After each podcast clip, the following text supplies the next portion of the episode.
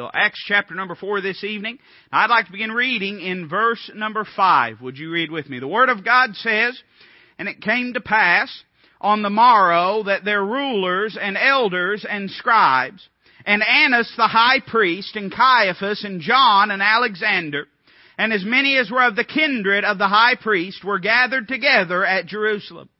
And when they had set them in the midst, they asked, notice this, by what power or by what name have ye done this? Speaking of the healing of the uh, man outside of the temple gate. Then Peter, filled with the Holy Ghost, said unto them, Ye rulers of the people and elders of Israel, if we this day be examined of the good deed done to the impotent man, by what means he is made whole, be it known unto you all and to all the people of Israel that by the name of Jesus Christ of Nazareth, whom ye crucified, whom God raised from the dead, even by him doth this man stand here before you whole. This is the stone which was set at naught of you builders, which is become the head of the corner. Verse 12 says, Neither is there salvation in any other. For there is none other name under heaven given among men whereby we must be saved. Let's read that once more. Neither is there salvation in any other. For if there's ever a day when we need that emblazoned upon uh, every single house of quote unquote politics in this world that we live in, it's today. For there is none other name under heaven given among men whereby we must be saved. Let's pray together. Heavenly Father, I just ask you tonight, Lord, that you would help us to give you liberty to work through the power of the Holy Ghost and to move on hearts. Lord, I pray tonight that each heart would be touched in that way that is most needful and that would bring the most glory to your Son, Jesus Christ. You know what each heart needs, so we're trusting this work to you, and we ask all this in the name of Jesus Christ, our Lord and Savior. Amen. I want to preach to you for just a few moments tonight on the name of Jesus. Can I say to you that a name is a very significant thing? There's more that goes into a name than just the letters uh, that are comprised. You see, when you think of a name, you almost always, if you know the person, you think of a history. There's certain names that I could tell you, names that I could throw out, and there'd be an opinion that you'd have right off the bat. Let's try this real quick. Let me just throw out the name Ronald Reagan. And some of you right then, you remembered a time in your life when he was the president you remember at a time in your life when things seemed halfway sane? Let me throw out another name. Jimmy Carter. Amen? You see, there's a history attached to a name. There's some truths attached to a name. Can I say that not only is there history that's applied to it, but can I say that there is a power that is attached to a name? There are certain names that I could tell you that wouldn't mean a lot. If I was to go up to one of the Capitol buildings, I was to go up to a place uh, where they do politics, and I was to come in, and they to say, "Who are you?" And I was to say, "I'm Toby Weber." You know? They say, "Well, who's Toby Weber?" And I'd say, "Well, that's exactly right." but now there are certain men that could go in and drop a name, and that name would get them access to places. There are certain men that could go into a place and they could drop a name, and that name would gain them favor. There are certain places where you could go in and you could say a particular name. You've heard it before. Anytime that you uh, listen to any radio, and I don't know if you do, but if you ever listen to the radio, all these guys, and you know, their, their entire life and passion is try to turn our country around. Uh, and also to sell a lot of things, amen? Because they've always got 900 commercials of how they're sponsored by such and such company, and they'll say, use my name when you go to check out. Could I say that there is a name which is above every other name, that the believer has access to tonight, that has power and that has capability. Now, I don't want to try to uh, shroud this doctrine and this teaching in mysticism. The name of Jesus is not like abracadabra open sesame. The name of Jesus is not something that is to be thrown around lightly. But understand that when we speak of the name Jesus, we're speaking of the one that is the immaculate, sinless Son of God, triumphant over death and of sin and coming and returning soon again. There's a lot attached to His name. Amen. The Word of God gives great warning to those that take the name of God in vain. Now we think that always means cussing. Let me say I believe God's against cussing. Amen. But let me say that there is a depth to that that we rarely recognize. To take a person's name in vain, for instance, uh, when me and my wife got married, she took my last name because I still believe in that, amen. And uh, she took my last name, and uh, how, what a sham it would have been if we had got married and she had took my last name. Then she had went home to mom and daddy's house. We'd never seen each other again. We didn't have any kind of relationship. We never talked to each other. You're not supposed to do that until way later on in marriage marriage. Amen. She would be taking my name in vain, you understand. So the name of Jesus is a precious and powerful thing. And it's an important thing. And I want to show you a few qualities about the name of Jesus tonight that I hope will encourage you and help you. Let me say first off that the name of Jesus is a saving name. Acts chapter 4 makes it clear that there is none other name. Now, if there's ever a day Christians need to stand upon that truth, it's, it's today you understand that they don't have a problem with you talking about Jesus. But when you start saying that Jesus Christ is the way, the truth, the life, you've said something they can't agree with.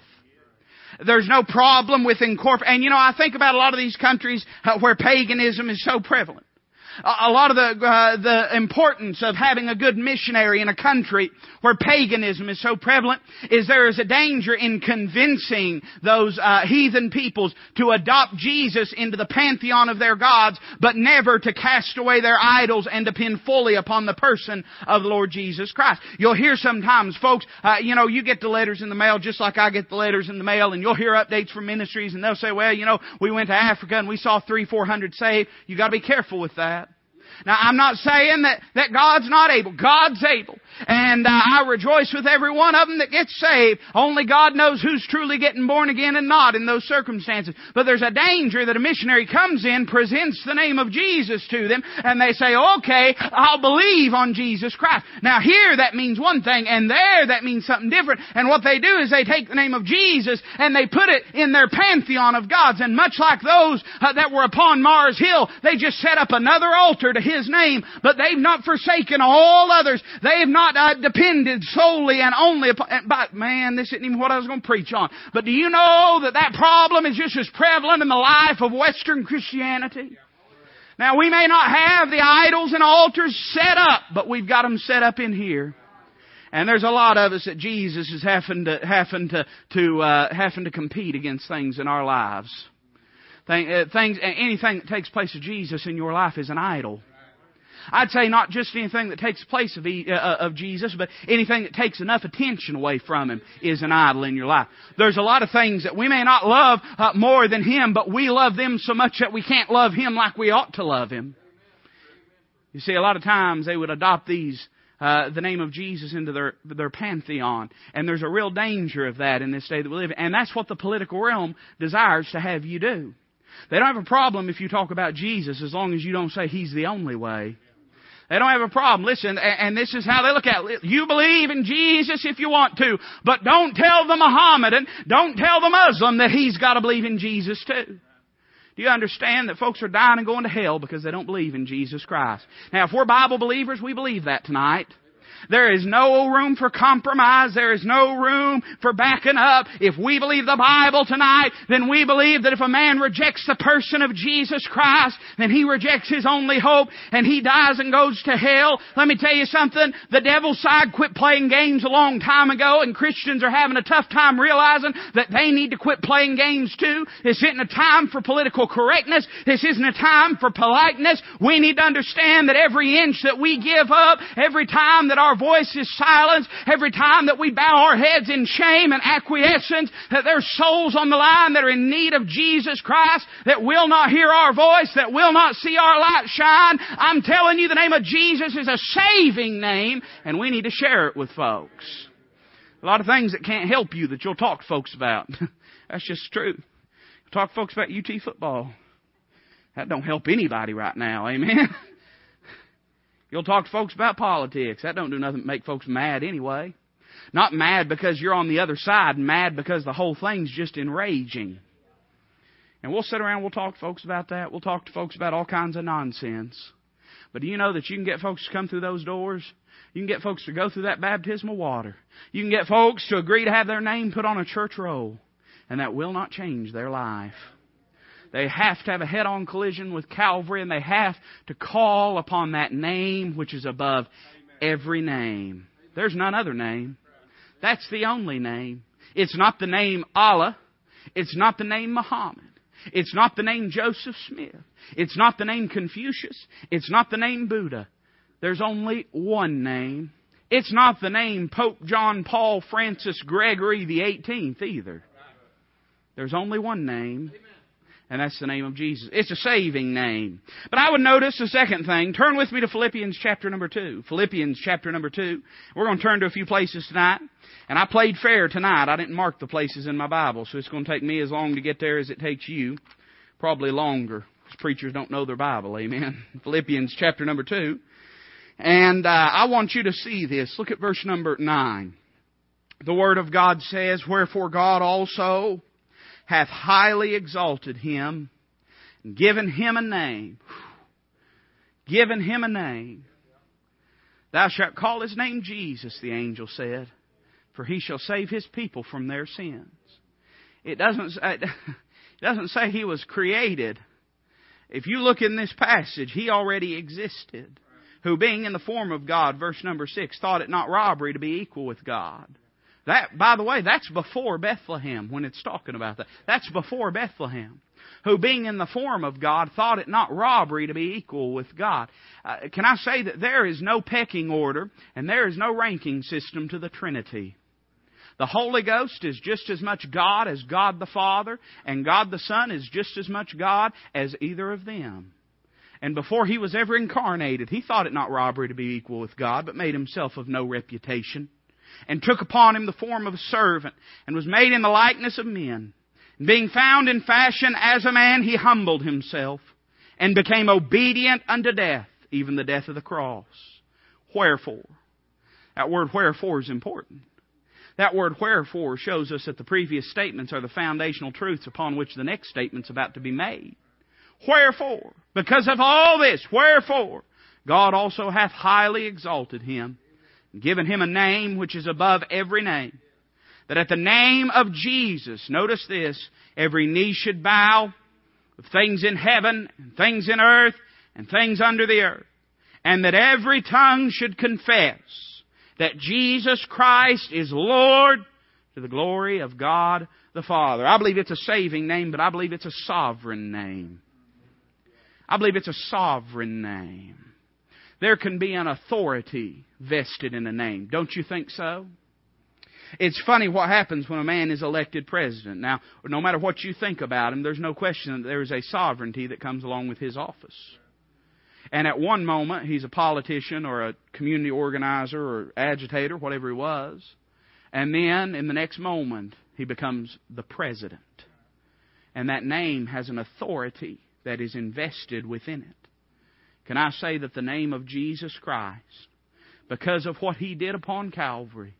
Hey, before he ever went to Calvary. Let me just back it. I, I, you ain't going to hear me correct much very often, but let me just back up and correct that. Before he ever went to Calvary, before the world was ever created, the name of Jesus was a sovereign name. He has authority. It's not whether we give him authority. Authority is not given authority is taken. Uh, respect may be given, but authority is taken. Your belief about the authority of Jesus Christ has nothing to do with His authority. He has authority whether you believe it or not, whether you like it or not, whether you acknowledge it or not. But can I say that there is coming a day when kingdoms and thrones will crumble, but the name of Jesus will still be there. There's coming a day when the greatest kingdom outside of His kingdom, and that greatest kingdom is still yet to come. You know that? That's the kingdom of the Antichrist.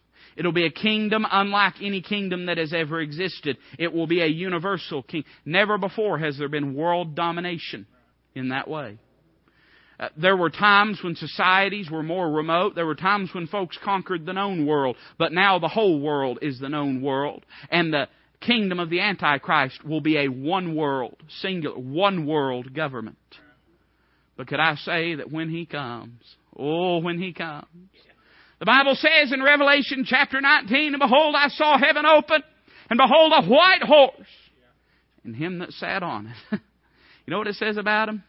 It says, A sharp two edged sword proceeded out of his mouth, his vesture was dipped in blood, and had a name written on his thigh King of Kings, Lord of Lords. Do you understand that, like it or not, this entire world will one day bow before the name of Jesus Christ? It is a sovereign name. That sovereignty is not up for dispute or debate. It is a fact and reality. Now we may live in a day when the name of Jesus is blasphemed, and it is blasphemed. It's blasphemed through those that would dare speak it in disrespect and irreverence, and it's blasphemed in those that would claim to serve under its banner but do not live for the, for the person to whom that name belongs. It's blasphemed all across the world, the name of Jesus is. It's blasphemed in the bars and it's blasphemed in the churches. The name of Jesus is a blaspheme, but there's coming a name when that name will no longer be blasphemed. The Bible teaches us that after he has destroyed the kingdom of the Antichrist. Now, what do you believe about that, preacher? Well, it's real simple. I believe that the Antichrist kingdom is a literal kingdom. I believe Jesus Christ is coming literally back on a literal white horse with a literal vesture, literally dipped in blood, a literal name written on his literal thigh, King of Kings, Lord of Lords. I believe he'll set his foot upon the Mount of Olives and cleave her right in two. I believe he'll destroy the armies of the Antichrist with the glory and brightness and power of his coming. And I believe that he'll set up a literal throne in the literal city of Jerusalem, and it will be his literal kingdom. And that sovereign name will have the respect that it deserves. I see that it is a sovereign name. Let me give you a third thought. Turn with me to the book of John, chapter 18. John, chapter number 18. I prayed and thought on this point. God gave me the rest of this message in a moment this morning while the choir was singing. But this point I thought upon. And there's so much to be said, I won't say it all. But I believe there's a truth here that we need to gather. John chapter number 18. Verse number 1 says, When Jesus had spoken these words, he went forth with his disciples over the brook Cedron, where was a garden, into the which he entered and his disciples. And Judas also, which betrayed him, knew the place.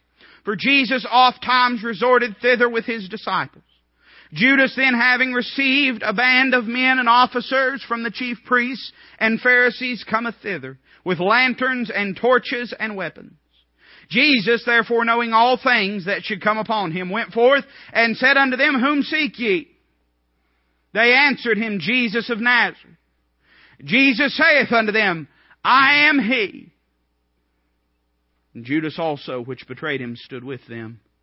As soon then as he had said unto them, I am he, they went backward and fell to the ground. I'd say the name of Jesus is a scattering name.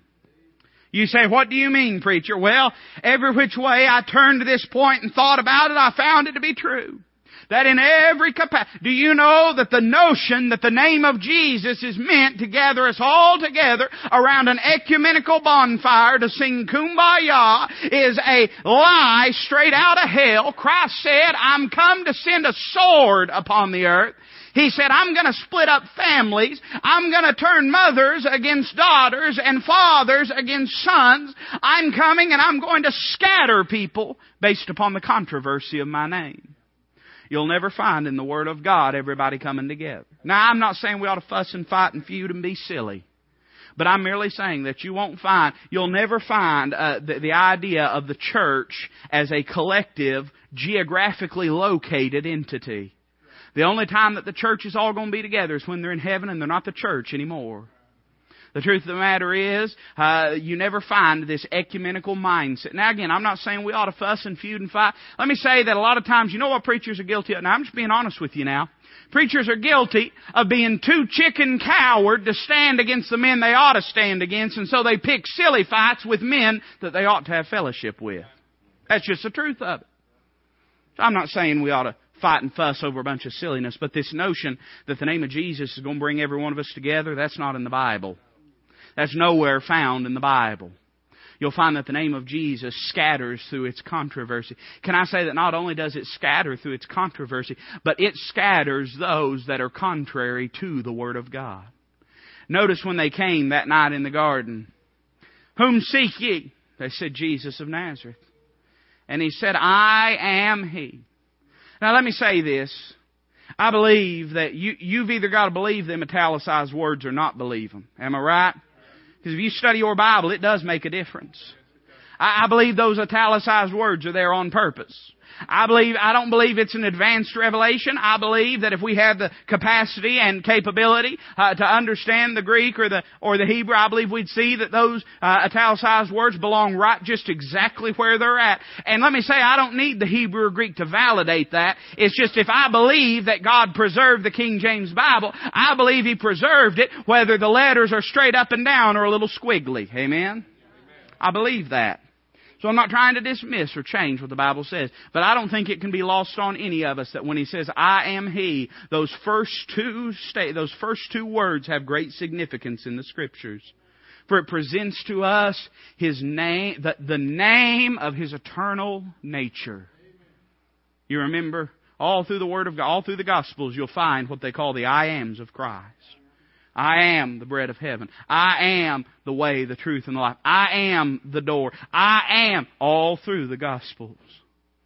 And I believe that it was the great I am revealing himself as that. You say, why, preacher, do you believe it was so important? You have to understand these men are coming to take captive the Son of God and to lead him away to crucify. Could it be that when he said, I am, he was letting them understand that I am the lamb that was the lamb that was slain from the foundation of the earth. I am the one that loosed the children of Israel out of Egypt's bondage. I am the one. You can't take me unless I'm willing for you to take me because I am that I am. I, I, I am before I, you was. Amen. That, that's good English. I am before you was.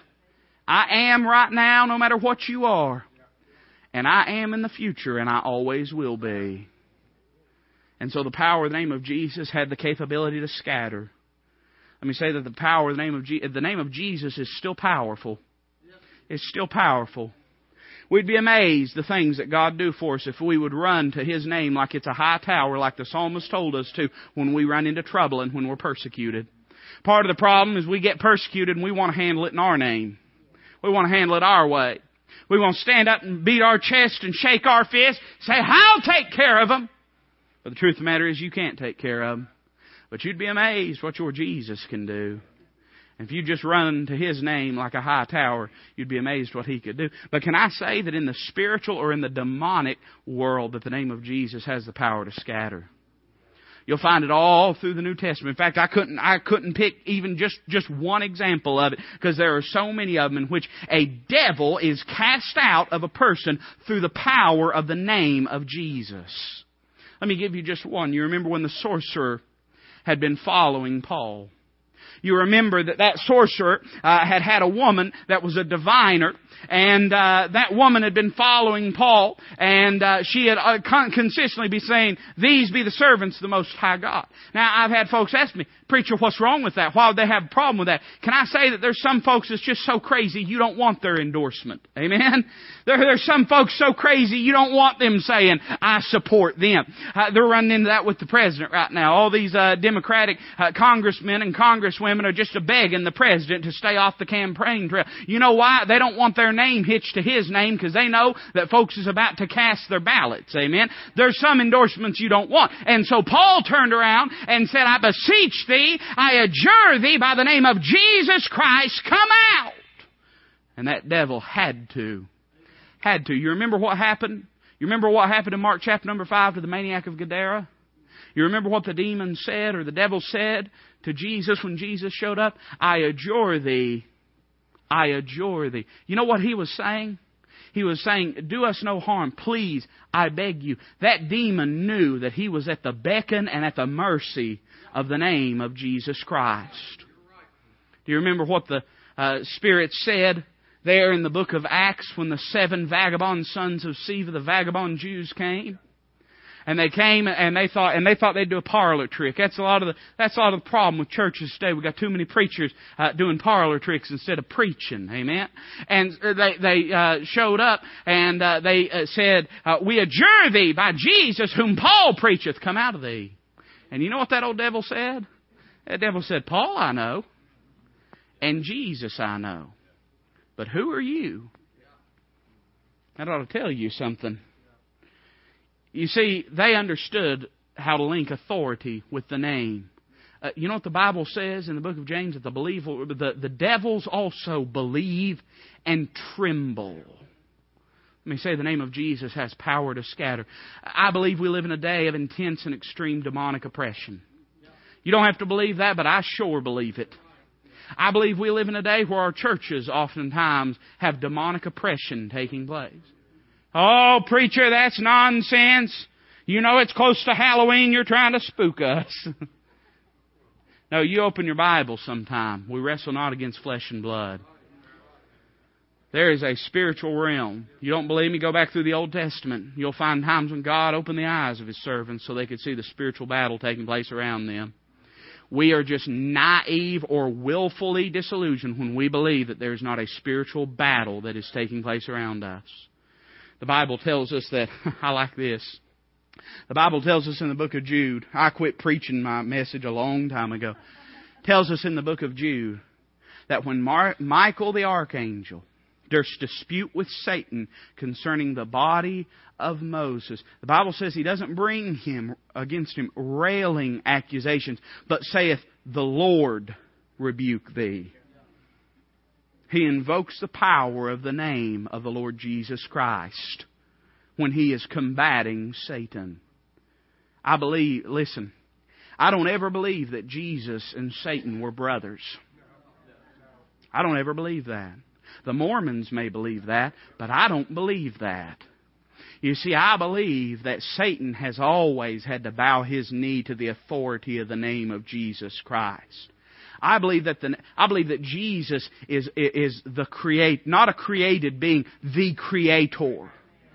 And as such, I believe that Jesus spoke him into existence like he spoke everything into existence. And if it was within the perfect will of God to speak him out of existence, Jesus could speak him out of existence. And don't you think for one moment that Satan doesn't know it.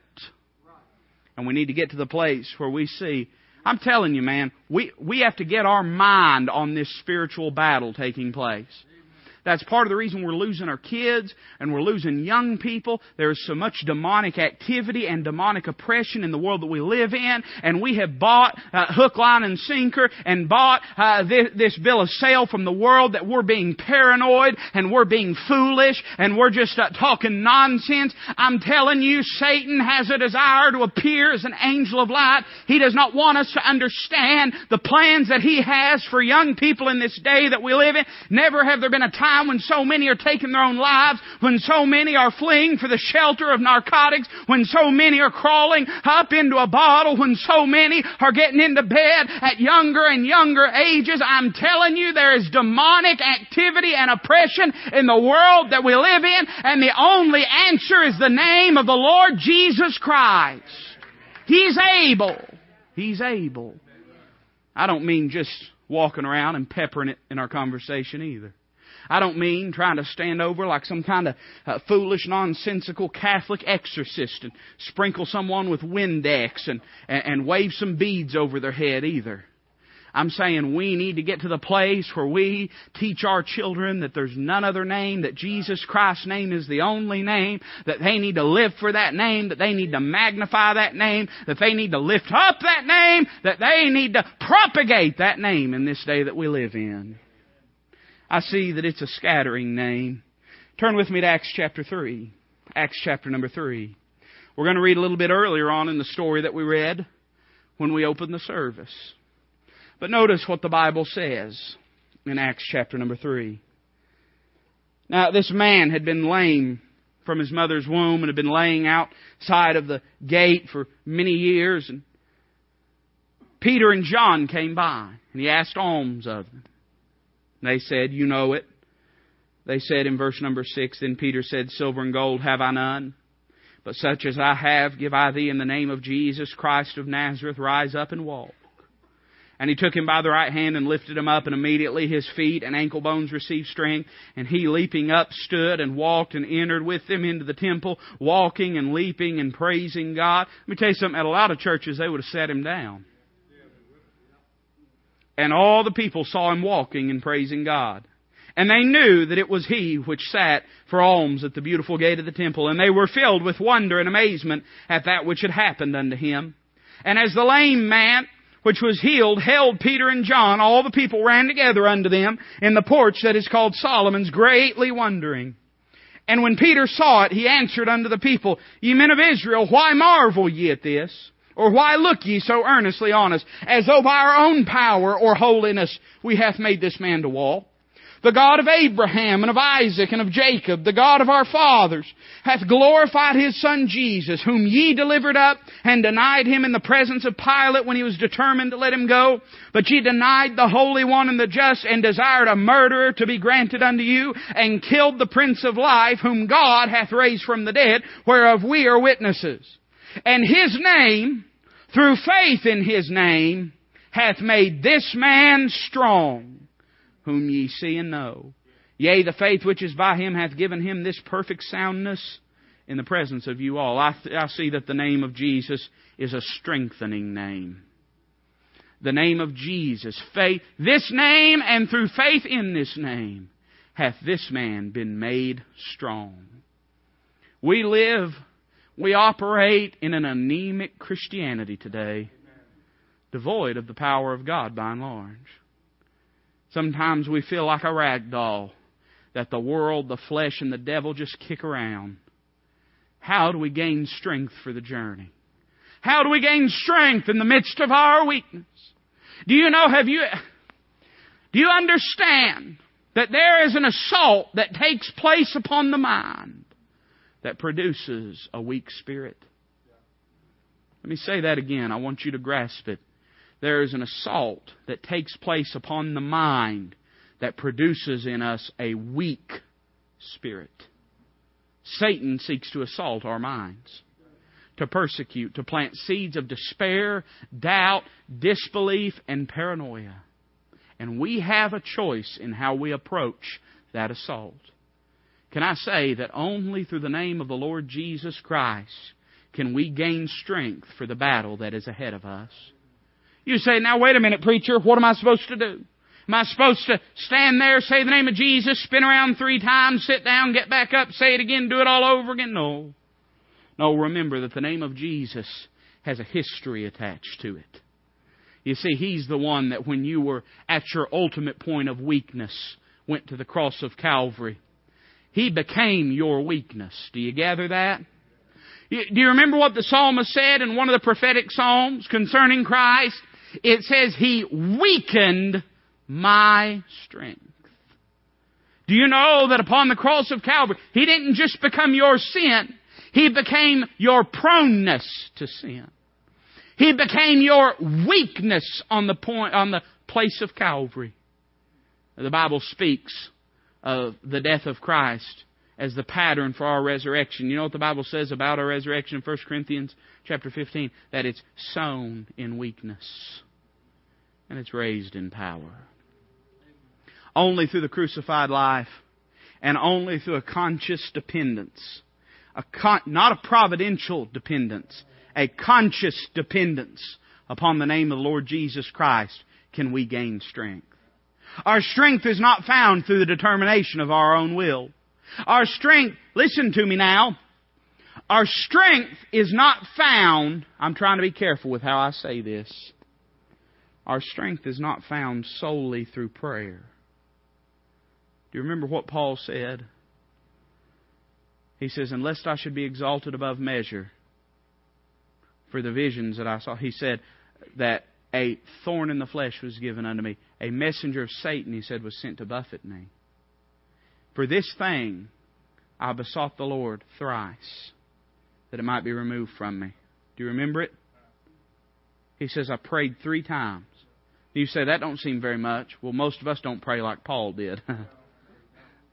so, for Paul, once was usually enough, it seemed. Paul prays and asks God to take it away. The Lord says, My grace is sufficient for thee, Paul. My strength is made perfect in weakness.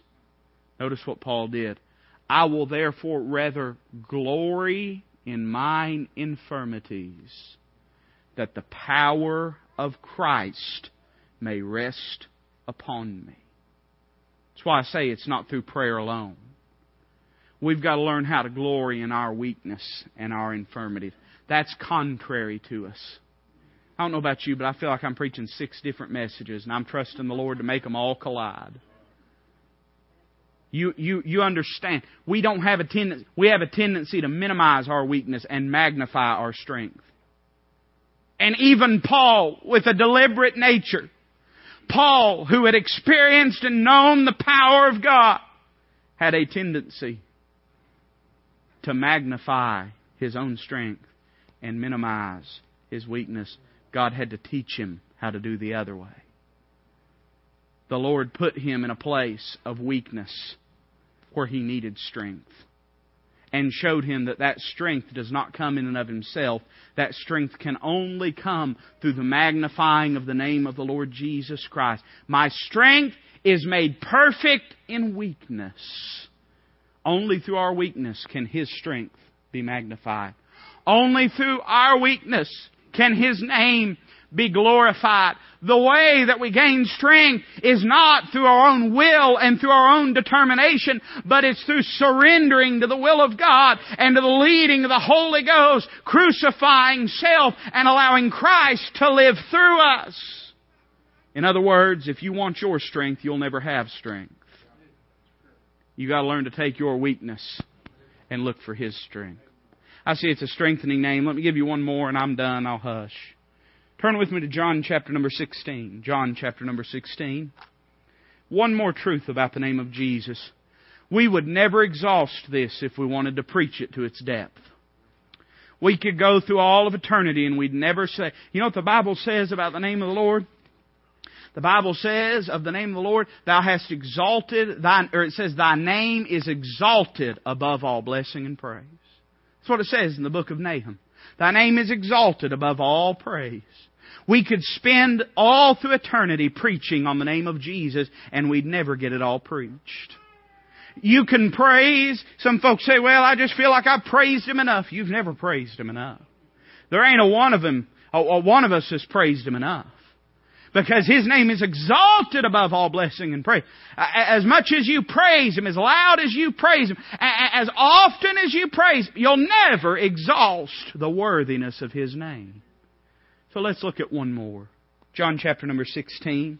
I got to preaching and didn't even turn there. Look at that. If I, if I had gone to Bible college, they'd have kicked me out for that, I guess. Look at verse number 23. Christ said, And in that day ye shall ask me nothing. Verily, verily, I say unto you, whatsoever ye shall ask the Father in my name, he will give it you. I see that the name of Jesus is a supplying name. What do you have need of tonight? Do you have need of peace? You'll find it in the name of Jesus. Do you have need of provision? Let me say that I, I'm not too spiritual to pray over my bills. I'm not too spiritual to pray over my bills. Now, I'm not saying that ought to be the meat and potatoes of my prayer life, but I'm not too spiritual to pray over my bills. The fact of the matter is, the Bible says to seek ye first the kingdom of God and His righteousness, and all these things, all these things shall be added unto you. And yet in the same breath, you know what Christ said? He said, ask and ye shall receive. Looks to me like prayer is the means of God's provision. So that we ought to pray for the things that we need. Maybe it's provision you need. Can I say you'll find it in the name of Jesus? You say, why is that? Well, you see, sometimes Sometimes there's a treasury that's attached to a name. Do you know that a lot of times you, will see it? You'll uh, you'll you'll turn. I don't know if you ever watch PBS. If you don't, don't start. it's a waste of time. But but if you ever watch PBS, they'll, they'll have program, and at the end they'll say, you know, it, it, this this came from the John H. Daniel View Blackstone Wilmington Foundation and Trust And you know what that means. That means some old fella died 800 years ago and uh, left a trust and said, I want this to go to those that need it. And uh, somebody come along, hired a good enough lawyer to get hold of that money. But that trust is in his name. You see, when he died, he laid up that when he died, he laid up that which he had earned so that those that would come in his name could access the benefits of his goodness. Do you know? You know, the Bible speaks of the inheritance of the saints in light. The Bible says the inheritance of the saints in. In the book of Ephesians, the inheritance of the saints. The Bible says that, that, that God hath given us a, a an inheritance that's incorruptible and that fadeth not away. You know that you don't ever get an inheritance without a death. That's when the inheritance comes. And upon the cross of Calvary, Jesus Christ, who had lived a perfect and sinless life in perfect and pure accord and communion with God the Father. Have, have you ever thought about this? It wasn't until the cross of Calvary, it wasn't until the cross of Calvary that Christ ever addressed the Father as anything but the Father. He always addressed him as the Father. Do you understand that, that the Bible teaches that the will, he said, I, I do always the things that please my Father. Do you understand that his relationship with his Father, and it still is today, but you understand it was spotless when he delivered it up upon Calvary. Why did he say? He said, My God, my God, why hast thou forsaken me? It's the only time he ever addressed his father as anything but father. Because in that moment, in some mystery uh, uh, of, of the grace of God, and I can't explain it, I'm not going to try, but there was some way in which that relationship was severed so that we might never be severed from him. There was some sense in which the Father became His God so that our God could become our Father and all of that favor and all of that relationship and all of that standing through the death of Christ has been through justification transferred upon the person of the believer that has put their faith in Jesus Christ. And you know what the Bible calls you and I? The Bible calls us joint heirs. Heirs and joint heirs with Jesus Christ. Tells me that everything He has access to, I have access to. I don't believe in none of this health and wealth nonsense. If I did, I'd be skinnier and have a nice car. Amen? I don't believe in that nonsense. But I believe that He meets our needs. I believe there's not a sparrow that falls to the ground except God the Father is aware of it. I believe that He's numbered the hairs on our head. Some of us it's easier than others, I know, but He knows, He knows, He knows. And whatever you have need of, He knows your need. He knows your need. The Bible says that your Father in heaven knoweth what you have need of.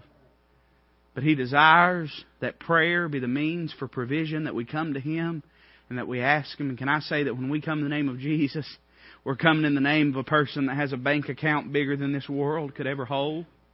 We're coming in the name of someone who owns the cattle on a thousand hills.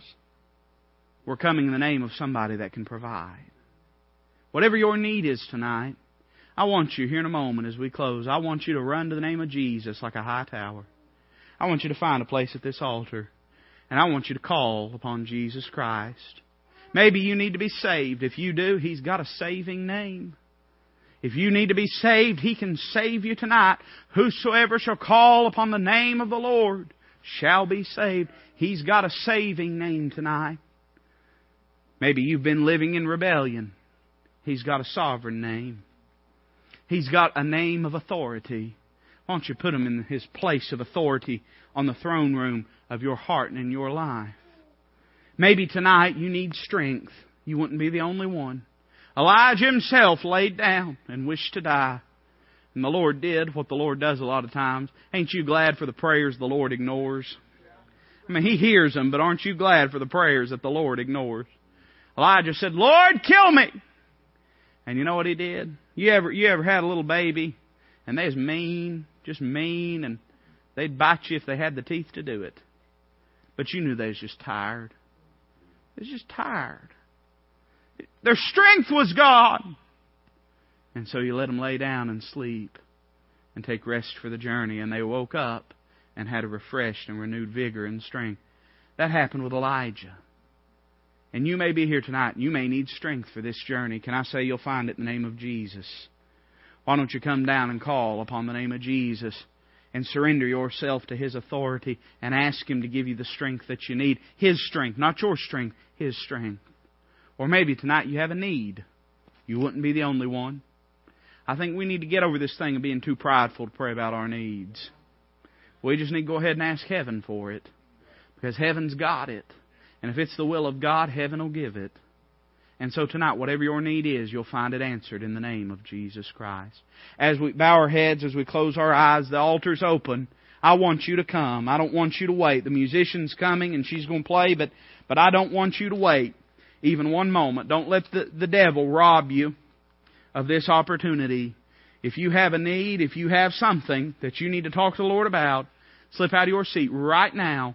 Come forward. Maybe it's strength. Maybe there's a, a provisional need in your life. Maybe there's, or maybe you're here tonight and you say, Preacher, I've never been saved. But whatever it is, whatever it is, as she begins to play, would you slip out of your seat right now? Would you make your way to this altar? And would you come to the name of Jesus to have your needs met? As she's playing right now, would you come?